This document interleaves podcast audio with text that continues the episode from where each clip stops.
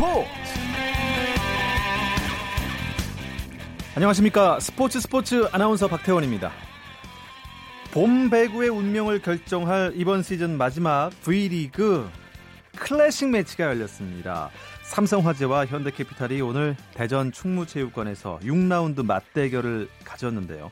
이번 시즌 두 팀이 마지막으로 맞붙는 V리그 클래식 매치로 이미 플레이오프 직행이 좌절된 삼성화재는 남은 한 경기 1패만 해도 준 플레이오프 진출까지 무산되는 상황이고 대한항공보다 한 경기 덜 치른 현대캐피탈은 이 경기에서 승점 3점을 챙기면 대한항공의 승점 3점 차로 접근할 수 있기 때문에 야 오늘 경기는 리그 최고의 라이벌전이라는 특수성 그리고 봄배구 진출 여부까지 결정 짓는 더욱 중요한 경기였습니다. 패하는 팀은 선두를 포기하거나 정규 시즌을 끝으로 시즌을 접어야 하는 상황이었는데요. 이 경기 결과 정말 궁금합니다. 배구 이야기 잠시 후에 자세히 나눠보도록 하고요. 먼저 오늘 들어온 주요 스포츠 소식부터 정리해 드리겠습니다.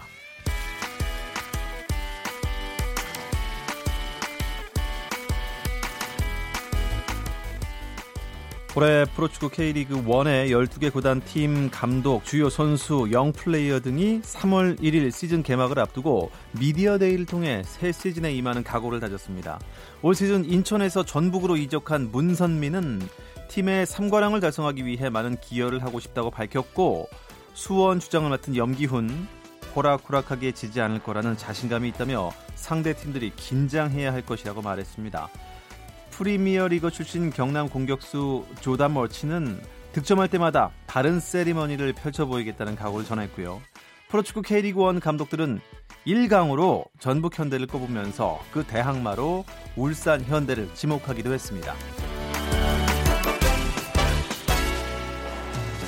최강희 감독에 이어 황선홍 감독까지 중국에 진출한 한국 축구 사령탑이 잇따라 구단의 사정으로 곤혹스러운 처지에 놓였습니다. 신문화보 등 중국 매체에 따르면 황선홍 감독이 지도하고 있는 중국 갑급 리그 즉 2부 리그 옌볜 푸더 팀이 세금 체납으로 파산 절차에 들어갔고 결국 구단은 이번 시즌 리그 출전 자격을 포기했다는 소식입니다. 자, 그래서 황선홍 감독과 선수들 이 맺었던 계약이 무효가 돼서 황선홍 감독의 운명도 알 수가 없는 상황이 됐습니다. 잉글랜드 프로축구 리그컵 결승전에서 감독의 교체 지시를 거부해 물의를 일으켰던 첼시의 케파 골키퍼에게 일주일 주급 정지 처분이 내려졌습니다. 첼시 구단은 홈페이지를 통해 이같이 밝히고 케파의 일주일치 주급 19만 2천 파운드 약 2억 8천만 원은 첼시 재단에 기부된다고 덧붙였습니다. 케파는 동료와 팬들에게 사과하고 싶다며 어떠한 징계나 처벌도 받아들이겠다는 뜻을 밝혔습니다. 미국 프로농구 NBA 휴스턴 로켓츠의 제임스 하든이 30득점 이상 행진이 32경기에서 중단되고 말았습니다. 하든은 애틀랜타와의 정규리그 홈 경기에서 28득점, 5리바운드, 4어시스트를 기록했습니다. 목 통증과 독감 증세로 한 경기 쉬고 돌아온 하든은 팀의 119대 111 승리에 보탬을 주긴 했지만요. 지난 32경기에서 빠짐없이 기록했던 30점 이상 득점에는 아깝게 미치지 못했습니다. 아쉽네요.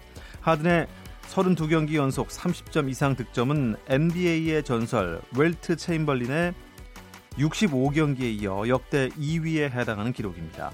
한편 휴스턴은 애틀란타를 꺾고 2연승을 달리며 서부 컨퍼런스 5위를 유지했습니다.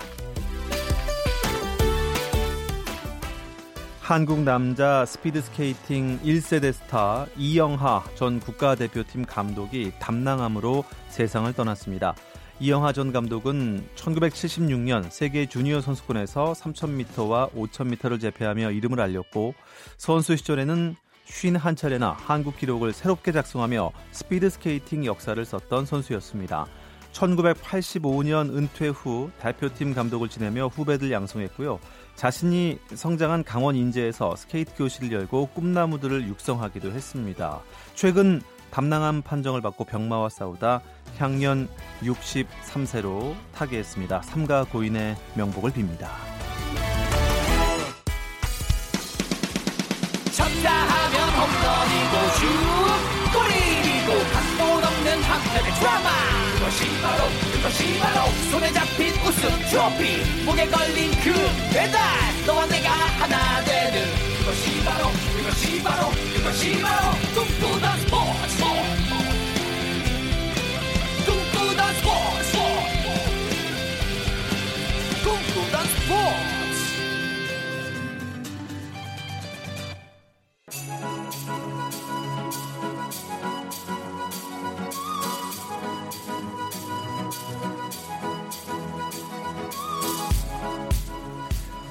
스포츠 스포츠 화요일에는 한 주간의 스포츠 이슈를 짚어보는 스포츠 다이어리 시간을 마련하고 있습니다. 중앙일보 김지한 기자와 함께하겠습니다. 어서 오십시오. 네, 안녕하십니까. 네, 오늘 주말도 아니고 주 중 중에서도 월요일 다음 화요일인데 차가 왜 이렇게 밀렸나요? 아, 차가 많이 밀렸네요. 엄청 밀렸고요. 아, 네. 지하철에도 사람이 정말 많았습니다. 네. 도대체 왜 그런 걸까요? 화요일 글쎄요. 뭐 2월 말이어서 일부러 월말이니까는 월말이니까. 좀 네, 그럴 수도 아니면 있을 것 날씨가. 좀 따뜻해져서 네. 네. 많이 나오셨나요? 어쨌든 오늘 정말 바쁘게 돌아가는 화요일이었는데 지난주에는 프로 농구 이슈들을 정리해 주셨는데 오늘은 재미있는 배구 이야기 준비하셨다고요? 네. 어, 배구 팬들이 아쉬워하지 않도록 네, 오늘은 프로배구 이야기를 준비했는데요. 프로배구가 올 시즌 굉장히 치열한 순위 싸움이 펼쳐지고 있거든요. 여기에 대한 이야기들과 각 팀들의 상황, 뒷이야기들을 제가 오늘 준비해 왔습니다. 네. 겨울 스포츠 하면은 실내에서 하는 농구와 배구가 역시 꽃인데 사실 농구도 좋아하지만요. 저는 배구를 어, 이 올해처럼 이렇게 열심히 본 적이 없습니다. 네. 왜냐하면 이제 제가 스포츠 스포츠를 맡아서 관심이 생겨서 그런데 배구를 좀 깊게 보니까 정말 재밌더라고요. 네, 정말 뭐 오. 스파이크라든가 뭐 오. 선수들이 몸을 날려서 막아내는 뭐 그런 모습들 뭐 하나하나가 사실은 배구 하나하나 요소들이 참 재밌는 것들이 많은데요.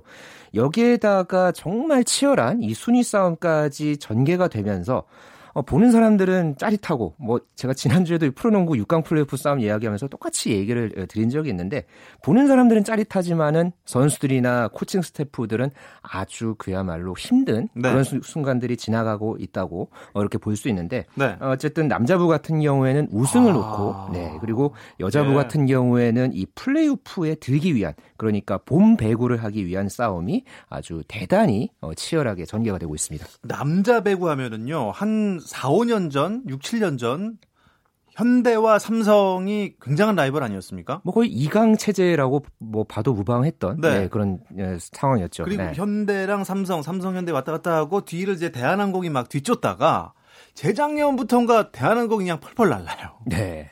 대한항공이 거의 지금 네. 뭐 작년에 챔피언 결정전 맞습니다. 우승을 했고 네. 어, 현재 올해도 선두에 올라서면서 어 이제 고공 행진을 예, 고공 비행을 이어가고 있는데 네. 에, 그런 상황에서 이제 현대캐피탈이 뒤따르고 있고 삼성화재는 조금 뒤처지는 그런 어떤 이 순위를 보여주고 있습니다. 참 영원한 1위, 영원한 뭐 승자는 좀 없다. 이게 그 공은 둥글기 때문에 그런 것 같은데 네. 오늘 있었던 경기는 제가 말씀드렸다시피 아, 스페인 프리메라 리가의 엘 클라시코가 있다면 우리나라의 네. V 리그에는 이 클래식 경기가 있죠. 그렇죠. 이 삼성화재와 현대캐피탈 아 까 말씀해 주셨던 예. 네, 그 경기가 이 V리그 최고의 매치, 클래식 매치로도 불리기도 하는데 네.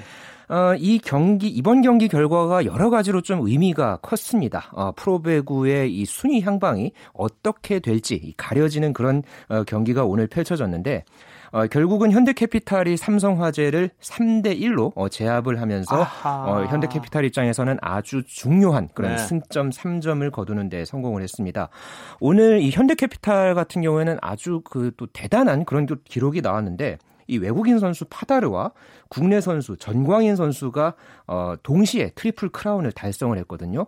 한 경기에 한 팀에서 이 트리플 크라운을 동시에 두 명 이상이 이렇게 달성을 한 것은 역대 프로배구에서 처음 있는 아, 일이었습니다. 처음입니까? 네, 처음이었습니다. 대박. 예, 파다르 와. 선수가 23득점, 이 전광인 선수가 17득점, 어, 데뷔 첫 번째 트리플 크라운의 기쁨을 누렸고요. 어, 삼성화재 같은 경우에는 첫 세트를 따내기는 했는데 한 번 흐름을 내준 다음에 완전하게 이 4세트 이후에는 무기력하게 어, 무너졌고요. 이렇게 되면서 이번 패배로 어, 삼성화재는 이 준 플레이오프 성사가 되지 않으면서 어, 일단은 남자부에서는 대한항공과 현대캐피탈 그리고 3위 우리카드까지는 일단 이 플레이오프에 어, 뛸수 있는 그런 자격을 얻게 됐습니다. 이야 그렇다면 남자 배구 순위를 좀 정리를 해주시죠. 네, 어, 어제 대한항공이 KB 손해보험을 어, 3대 1로 어, 따돌리면서 23승 10패, 어, 승점 68점을 기록을 하면서 선두에 올라 있고요. 어, 현대캐피탈이 24승 9패, 어, 승점 65점으로 어, 대한항공의 승점 3점 차 어, 2위에 자리했습니다. 참고로 이 대한항공과 현대캐피탈이 나란히 3경기씩 남았거든요. 어, 승점 3점 차이기 때문에 언제든지 뒤집힐 수 있는 어, 그런 상황이고 우리카드가 승점 60점으로 3위, 이어서 어, 4위의 삼성화재, 5위 OK저축은행, 6위 KB손해보험, 그리고 한국전력이 4승 29패, 승점 19점으로 어, 최하위에 머물러 있습니다. 아, 근데 한국전력이 사실 1승도 못하고 한참 지나서 1승을 네. 정말 오랜만에 했잖아요. 그래서 이 4승이 있다는 것만 해도 참 다행입니다. 그렇습니다. 네, 그리고 네. 한국전력 팀들한테 저는 응원을 계속 보내는 게 끝까지 포기하잖아요. 5세트까지 가는 경기가 그렇습니다. 꽤 많았습니다. 네, 그렇기 어. 때문에 그래도 4승을 거두긴 했지만 5세트까지 가면 또 승점 1점을 지더라도 따는 그런 어떤 제도가 있기 때문에 맞습니다. 네, 그래서 최선을 다하는 이 한국전력의 모습도 어, 많은 배구 팬들에게 또 각인이 되는 그런 한 시즌이 되고 있습니다. 그러고 보니까요. 이 현대캐피탈 대한항공이 승패가 어떻게 보면 플러스 마이너스 비슷한데도 승점이 차이가 나는 이유가 대한항공은 5세트까지 많이 안 가봤나 봐요. 그러니까 승점이 현대캐피탈보다 3점이 높습니다. 어쨌든 뭐 네. 1위, 2위는 지금 정해진 것 같네요. 대한항공이 참 저력이 엄청납니다. 그렇습니다. 작년에도 대한항공이 보면 이 올스타 브레이크가 끝나 그러니까 올스타 브레이크 비포와 애프터가 정말 달랐던 팀 중에 하나를 꼽으면 이 대한항공을 많이 꼽는데 작년 같은 경우에도 이 올스타전 끝나고 5라운드에서 6연승을 달리면서 3위에 오르고 결국은 플레이오프에서 우승을 거뒀거든요. 올해도 이 대한항공의 뒷심이 참 대단합니다. 아, 최근에 6연승 행진을 이어가면서 치열한 선두 경쟁 속에서 한 발 더 앞서는 그런 양상을 보이게 됐고 어, 박기원 대한항공 감독이 이제 작년에도 챔피언 결정전 우승을 이끌었었거든요. 시즌 전에 어, 작년처럼 위험하게 치르고 싶지 않다 아, 이렇게 이야기를 예. 한바 있습니다. 이 이야기는 즉, 즉 정규리그를 우승으로 마치고 어, 2, 3위 팀 간의 플레이오프를 기다리면서 어, 플레이오프를 이제 준비하겠다 이런 얘기였는데 아, 말 그대로 아주 중요한 시기에 이렇게 신바람을 타면서 정상이 눈앞에 보이고 있습니다. 대한항공이 이렇게 2년 연속으로 잘 나가는 비결이 있을까요? 역시나 이 검증된 외국인 선수죠. 이 미차 가스파리니의 아, 정말 가, 대단한 공격력. 네. 네. 이 선수가 이 평균 서브 속도를 재보면은 시속 120km 안팎. 정말 뭐 어마어마합니다. 서브가요? 네, 서브만. 네, 정말 대단한 이 서브 어떤 실력을 갖고 있고 네. 어, 제 KB 손해보험전까지 포함해서 올 시즌에 트리플 크라운을 다섯 번 또 이 선수가 역대 프로 배구에서 가장 많은 트리플 크라운 기록을 갖고 있거든요. 어, 그러면서 현재 통산 19번째 어, 기록을 달성을 한 상태고 여기에다가 이 곽승석이나 정지석 이런 또 공격 선수들이 또 여러 가지로 또 좋은 활약을 또 뒷받침을 해주면서 아주 또 좋은 활약을 펼치고 펼치고 있고 또 여기에다가 세터 한 선수의 이 노련한 이 경기 운영도 빼놓을 수 없습니다. 그럼에도 불구하고 이 박기원 감독이 어제 경기 끝나고 나서 어, 선수들에게 또 질책을 했다고 하는데 어, 그렇습니까? 네, 선수들이 경기가 끝나기도 전에 긴장의 끈을 놓는 것 같다. 뭐 이러면서 또 채찍질을 가하기도 했거든요. 사실 이번 이런 시기가 선수들에게는 참 힘든 시기입니다. 뭐 체력적으로도 힘에 많이 붙이고 또 순위 싸움은 하고 있고 정말 선수들에게는 힘든 그런 시기인데 적재적소에 이렇게 또 동기부여를 넣는 이 박기원 감독의 노련한 리더십도 이 막판 반전을 하고 있는 대한항공의 고공행진 비결이라 꼽을 수 있겠습니다. 네, 대한항공 뒤를 바짝 현대캐피탈이 쫓고 있고 그 뒤를 우리카드가 위치하고 있는데요. 사실 네. 우리카드의 선전을 올해 이렇게 기대를 했나요?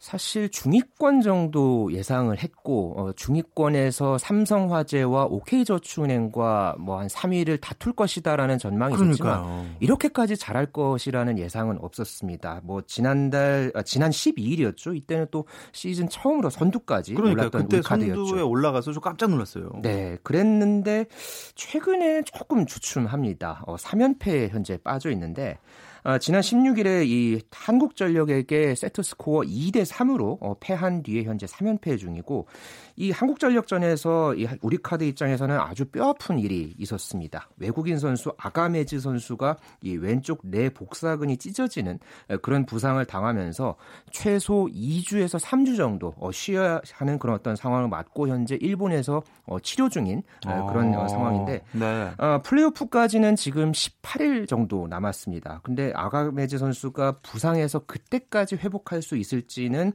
어, 현재로서는 불투명하다. 뭐 이렇게 볼 수 있겠습니다. 있겠고요. 어쨌든 창단 이후에 처음으로 이 봄 배구를 앞두고 있는 우리 카드에게는 아주 큰 악재를 넘어서야 하는 그런 어떤 시즌 막판을 맞이하고 있습니다. 네. 그래도 플레이오프는 뭐 아주 짧은 경기니까요. 그때 또 어떻게 될지 결과는 아무도 모르는 거니까 끝까지 지켜봐야겠습니다. 네. 여자부로 잠깐 넘어가 볼까요? 여자부는 1위는 그렇다 치고 뭐 2위, 3위, 4위까지 뭐 언제 뒤집혀도 이상하지 않겠네요. 매 경기가 지금 순위표가 계속해서 뒤집혀지는 게 뭐 남자부보다 더한 데가 지금 여자부 순위표인데요. 뭐 순위표 잠깐 살펴드리면 현재 흥국생명이 승점 54점으로 선두에 올라 있고 2위의 도로공사 그리고 3위의 GS칼텍스가 나란히 승점 48점. 그런데 세트 득실률에서 도로공사가 앞서면서 도로공사가 2위, GS칼텍스가 3위이고요. 어, 거기에 이제 바짝 뒤를 이어서 승점 2점 차로 IBK 기업은행이 승점 46점으로 4위에 올라 있습니다. 네. 이렇게 1위부터 4위까지도 현재 승점 차가 단 8점 차. 어, 이렇게 1위부터 4위 팀의 승점 차가 한 자릿수였던 적은 6개 구단 체제가 자리 잡았던 2011-2012 시즌 이후에 한 번도 없었던 처음 있는 일입니다. 어, 이렇게 경쟁하고도 어쨌든 간에 한 팀은 어, 봄 배구 기회조차 얻지 못하는 그런 상황을 눈앞에 두고 있기 때문에 그야말로 매 경기에 아주 살얼음판 같은 그런 하루하루를 각 팀들이 어, 보내고 있습니다. 네. 근데 남자부나 여자부나 최하위는 좀 너무 일찍 결정이 나서 조금 아쉽기도 했습니다. 남자는 한국전력이 승이 별로 없고 여자부는 KGC 인삼공사가 그렇네요. 네, 남자부의 한국전력 그리고 여자부의 KGC 인삼공사가 아, 상대적으로는 올 시즌에 김이 많이 빠진 그런 네네. 시즌을 보내고 있는데요. 두 팀 다 전체적으로 어, 외국인 선수 전력이 제대로 가동되지 않았고요. 특히 KGC 인삼공사는 현재 17연패를 당하면서 남은 세 경기마저 모두 만약에 패하게 된다면은 지난 2012-2013 시즌에 어, 팀이 KG 신상공사가 기록했던 여자 프로배구 최다 연패인 이 20연패 타이 기록을 어, 세우게 됩니다. 어쨌든 이런 단일 시즌 최다 연패 기록의 불명예를 어, 떨치기 위해서 KG 신상공사는 남은 경기에서 정말 말 그대로 몸부림을 쳐야 하는 그런 네. 상황입니다. 스포츠 다이어리 오늘은 배구 이야기 나누고 있는데요. 잠깐 쉬었다가 다시 돌아오겠습니다. 당신의 팀이 가장 빛나는 순간 스포츠 스포츠 박태원 아나운서와 함께합니다. 한 주간의 스포츠 이슈를 짚어보는 스포츠 다이어리 시즌 막바지를 향해 가는 배구 이야기 함께 나누고 있습니다. 중앙일보의 김지한 기자와 말씀 나누고 있는데요. 그렇다면 이번 시즌 프로 배구 V리그 일정이 얼마나 남았나요? 음, 일단 여자부는 다음 달 10일 그리고 남자부는 다음 달 11일까지 정규리그가 치러지고요. 네. 어, 팀당 한 두 경기에서 최대 4경기밖에 남지 않았습니다. 어, 말 그대로 남은 경기에서 어, 사활을 걸어야 되는 각 팀들의 상황이고요. 어, 여자부 플레이오프는 다음 달 15일부터 그리고 남자부 플레이오프는 다음 달 16일부터 3전 2승제로 어, 열립니다. 그리고 대망의 챔피언 결정전은 여자부는 다음 달 21일 그리고 남자부는 네. 다음 달 22일부터 오전 3승제로 열리는데 어. 만약에 5차전까지 가게 되면은 다음 달 30일에 2018-2019 시즌 모든 일정을 마치게 됩니다. 아, 그러면 3월 말까지는 모든 일정이 다 끝나겠군요. 그렇죠. 아, 네. 참 진짜 어 그야말로 시체말로 피 튀기는 3월 한 달이 될 것 같습니다. 그렇습니다. 순위표를 네. 보니까요. 이른 감이 좀 있을 것 같은데 한 달 정도 남았지만 미리 결산을 좀 해본다면 어떤 특징들이 눈에 띄었던 이번 시즌이었습니까? 음, 전체적으로 아까 뭐 외국인 선수들 제가 또 소개를 해드렸지만 네네. 뭐 이렇게 공격을 성공한 그런 선수들 못지않게 뭐 몸을 날리는 수비라든가 뭐 인상적인 토스를 한다든가 이렇게 어, 보조 역할을 하는 그런 어떤 선수들 중에서 재미를 톡톡히 본 어, 그런 선수들이 적지 않았습니다.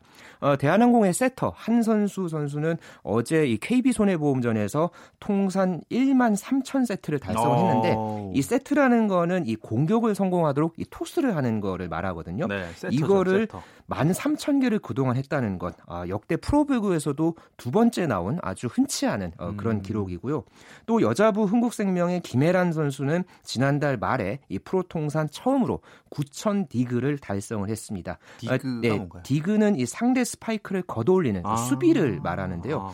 어, 상대가 이제 스파이크를 할 때 몸을 날려서 이렇게 손으로 뭐 막아낸다거나 뭐 어. 발로 막아낸다든가 네. 예, 이런 거를 말하거든요. 2005년에 데뷔를 한 뒤에 9,000개 이상의 공을 받아냈다. 뭐 시속 100km 안팎의 그런 어마어마한 공을 어, 김해란 선수가 이렇게 많이 받아냈다는 의미인데 이렇게 단순하게 사실 배구가 손으로 하는 주로 손으로 하는 운동이잖아요. 그런데 발 또 뭐 심지어는 머리로도 받아내는 그런 선수들의 투혼에 배구 팬들의 박수가 아주 많이 어, 쏟아졌던 올 시즌이었습니다. 아, 운동 선수들이 그러더라고요. 이 손이 손으로 하는 운동일수록 발이 바빠야 된다. 네, 예. 많이 움직여야 많이 되고 움직여야 빨리 움직여야 예, 되고 자- 자리를 네. 잡을 수 있으니까 김혜란 선수는 9천 디그라니 온몸이 성한 데가 없을 것 같고요. 네. 한 선수 선수는 이름을 정말 잘 지은 것 같습니다. 네, 뭐 오래 전서부터 뭐 그거에 대한 어떤 별칭도 굉장히 많고요. 네, 선수 선수. 네. 한 선수 선수. 좋습니다. 아, 일단 올해 많은 팬들이 증가하는 해 아니었습니까? 네, 어, 요즘 뭐 제 주변에서도 배구 참 재미있다, 뭐 배구장 엄청 재밌어요. 보러 가고 싶다, 뭐 네. 이런 얘기 참 많이 하는데요. 여자부 같은 경우에는 작년 대비해서 평균 관중 수가 23% 가량 증가했다고 하고요. 전반기 때 같은 경우에는 이 남자부보다 여자부의 이 평균 관중 숫자가 더 많았다, 어, 인기가 더 많았다는 그런 조사도 나왔습니다. 이 케이블 TV의 중계 시청률도 평균 1%를 넘었다는 그런 수치도 나왔고요. 지난달에 열린 올스타전에서도 이 대전 충무체육관 좌석 수가 약 한 3,900여 석 정도 되는데 이것을 훨씬 뛰어넘은 4,702명의 이 만원 관중이 어 이름 이게 관중들이 찾으면서 어, 예. 또 굉장히 또 많은 또 어, 이제 잔치집 같은 그런 분위기에서 또 경기를 치렀습니다. 그러면서 이 배구에 이 르네상스가 왔다. 뭐 이런 말도 나올 정도였습니다. 아, 사실 뭐 제가 이제 장충체육관 오후에 이렇게 그 앞을 지나갈 일이 있는데요. 어마어마하더라고요. 네, 지금 뭐 와. 프로배구의 어떤 인기를 등에 업으면서 정말 이 장충체육관의 어떤 이 부활 뭐 이런 이야기까지 나올 정도로 뭐 장충체육관도 들썩이고 있는데 뭐 저 개인적으로는 사실 초등학교 때 이 민속 씨름, 뭐 설날 장사 씨름 이런 경기를 제가 보러 갔던 기억이 있거든요. 저, 저는 복싱 보러 간 적 있어요. 아, 그러셨군요. 옛날에는 뭐 WBC. 격투기 격투 종목도 많이 했다고 하는데 네. 이게 이제 리모델링을 해서 2015년부터 다시 프로배구 경기가 열렸거든요. 뭐 많이 이제 배구 팬들이 알다시피 서울 연고 두 팀이죠. 음. 이 남자부의 우리카드 또 여자부의 GS 칼텍스 모두 현재 이제 봄 배구를 앞두고 있는 어, 그런 맞습니다. 상황에서 평일에 또 평균 관중이 한 3천 명 정도 된다고 합니다. 아주 많은 관중들이 몰리고 있고 어, 이렇게 되면서 이 봄배구가 사실 장충체육관에서 열린 게 2010년 4월이 마지막이었거든요. 거의 9년 만에 현재 봄배구를 앞두고 있고 그렇기 때문에 어, 배구 기자들 사이에서는 요즘 이런 말 많이 씁니다. 장충의 봄이 과연 아. 올까? 네. 그러면서 예, 서울 배구 팬들의 관심이 또 예. 모아지고 있습니다. 일단 뭐 남자분은 잘 모르겠지만요. 여자분은 글쎄요. 장충에서 우승팀이 나오지 않을까요? 음, 뭐 아무래도 GS 칼텍스가 또 지금 선전을 하고 있기 때문에 네. 뭐 앞으로 어쨌든 상황을 또 지켜봐야 될 것 같습니다. 네, 하지만 흥국생명의 뭐 독주는 정말 대단하고요. 네. 어, 그럼 올해 그냥 뭐 그냥 되는 질문인데 올해 남녀 배구 우승팀 대충 그냥 찍어 주십시오. 여자분은 흥국생명이 조금 더 에, 지금 뭐 이재영 선수의 여러 뭐 공격력도 좋고 네. 어, 그래서 흥국생명이 전체적으로 좀 전력이 앞서는 것 같고 남자부도 어, 현재 선두에 올라 있는 대한항공의 아. 기세가 워낙 좋습니다. 네. 뭐 작년에 또 챔피언 결정전 우승의 경험이 있기 때문에 어, 남자부 대한항공, 여자부 아. 흥국생명 네, 이렇게 한번 꼽아보겠습니다. 김재한 기자는 확실히 확률로 가시는군요. 네. 기록과 데이터에 저는 의존을 합니다. 예, 아우 재미없어라. 네. 좋습니다. 아, 이제 뭐 챔피언이 가려지고 나면 음, 대표팀으로 시선이 쏠리겠죠. 네, 내년 여름에 도쿄올림픽이 있잖아요. 맞습니다. 그렇기 때문에 어, 한국 배구의 시계도 이 시즌이 끝난 뒤에는 계속해서 어, 흘러갈 예정인데요. 어, 남녀 배구 모두 이 도쿄올림픽 아시아 예선을 겸한 대회가 예정이 되어 있습니다. 특히 여자 대표팀 같은 경우에는 5월부터 내년 1월까지 내내 지금 그 대회들이 예정이 돼 있거든요. 이 발리볼 네이션스 리그부터 도쿄올림픽 세계 예선전 또 아시아 선수권 월드컵 도쿄올림픽 아시아 지역 최종 예선 뭐 계속해서 이런 국제대회 일정들이 치러지고요. 네. 그만큼 대표 선상, 선상에 오르내리고 있는 선수들 사이에서는 아주 바쁜 여름과 가을을 보낼 가능성이 대단히 큰 상황입니다. 여자 배구팀 감독 때문에 좀 이슈가 있었는데 네. 감독은 선임이 됐나요? 네, 그렇습니다. 이 외국인 감독이 선임이 됐고요. 사실 국내 배구판에서는 여자 아, 외국인 감독을 보기가 어, 쉽지가 않았거든요. 그런데 예, 예. 어, 이탈리아 출신의 이 스테파노 라바리니 감독이 선임이 돼서 모레 어, 한국에 들어옵니다. 이 감독의 경력을 조금 제가 소개를 해드리면 좀 재미있는 경력이 있습니다. 만 16세부터 지도자 생활을 했다고 합니다. 선수가 아니라. 아, 16세부터 네. 지도자요? 예, 지도자를 그때부터 시작을 해서 오. 이탈리아 클럽 팀을 거쳐서 이탈리아 청소년 팀, 또 독일 여자 대표팀을 지도를 했고 어, 작년에 이 브라질 리그 팀을 이끌면서 세계 클럽 선수권 대회 준우승을 이끈 어, 이제 명장으로 떠오르는 명장으로 꼽히고 있는데 야, 네. 현대 배구의 흐름에 네. 걸맞는 그런 지도력을 갖췄다는 평가를 받으면서 어, 이번 한국 여자 대표팀을 이끌게 됐고 어, 현재 라바리니 감독을 보좌할 수석 코치로 이 강성형 전 이 KB 손해보험 감독이 오늘 어, 선임이 됐고 또 영어가 가능한 스태프들을 보강하면서 이 코칭 스태프 진용도 갖추고 있는데 이 라바리니 감독 이 어쨌든 어, 한국 여자 배구의 히딩크가 음. 될수 있을지 지켜볼 일입니다. 야, 독특한 이력입니다. 만 네. 16세부터 선수가 아닌 지도자 생활부터 시작했다니. 네. 그리고 뭐 많은 우승도 이끌고 참 뚜껑을 열어보면 알겠지만 기대가 네. 많이 됩니다. 여자 대표팀 얘기 나왔으니까 잠시 그 김연경 선수 소식도 잠깐 들려주시겠어요? 네, 어, 올 시즌에 이 중국에서 터키로 다시 김연경 선수가 건너갔잖아요. 네. 정말 요즘 이 김연경 선수도 그렇고 이 김연경 선수가 몸 담고 있는 터키의 소속팀 엑자시바시가 어, 최근까지 19연승을 어, 달리면서 아주 또 야. 대단, 대단한 그런 상승세를 탔습니다. 예. 여기에 또 알토란 같은 역할을 해낸 게 또 김연경 선수인데요. 어, 올 시즌에 김연경은 어, 터키 리그를 비롯해서 어, 배구도 이 챔피언스 리그가 있습니다. 유럽 챔피언스 리그와 또 터키 컵 대회까지 음. 모두 우승하면서 현재 전관왕 달성을 이 목표로 잡은 그런 상태거든요. 네. 뭐 19연승까지 달리고 뭐 계속해서 상승세를 타고 있기 때문에 이 배구 여제의 행보 올 시즌에도 아주 또 많은 주목을 받고 있습니다. 네.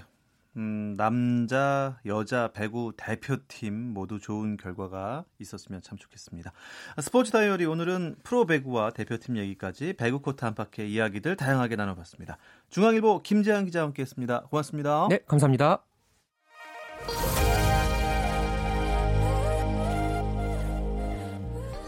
네, 오늘 준비한 소식은 여기까지고요. 내일과 모레는 KBS 1라디오 2차 북미 정상회담 특별 기획 생방송 관계로 스포츠 스포츠는 방송되지 않습니다. 이틀 쉬고 저는 금요일에 다시 찾아오겠습니다. 아나운서 박태원이었습니다. 스포츠 스포츠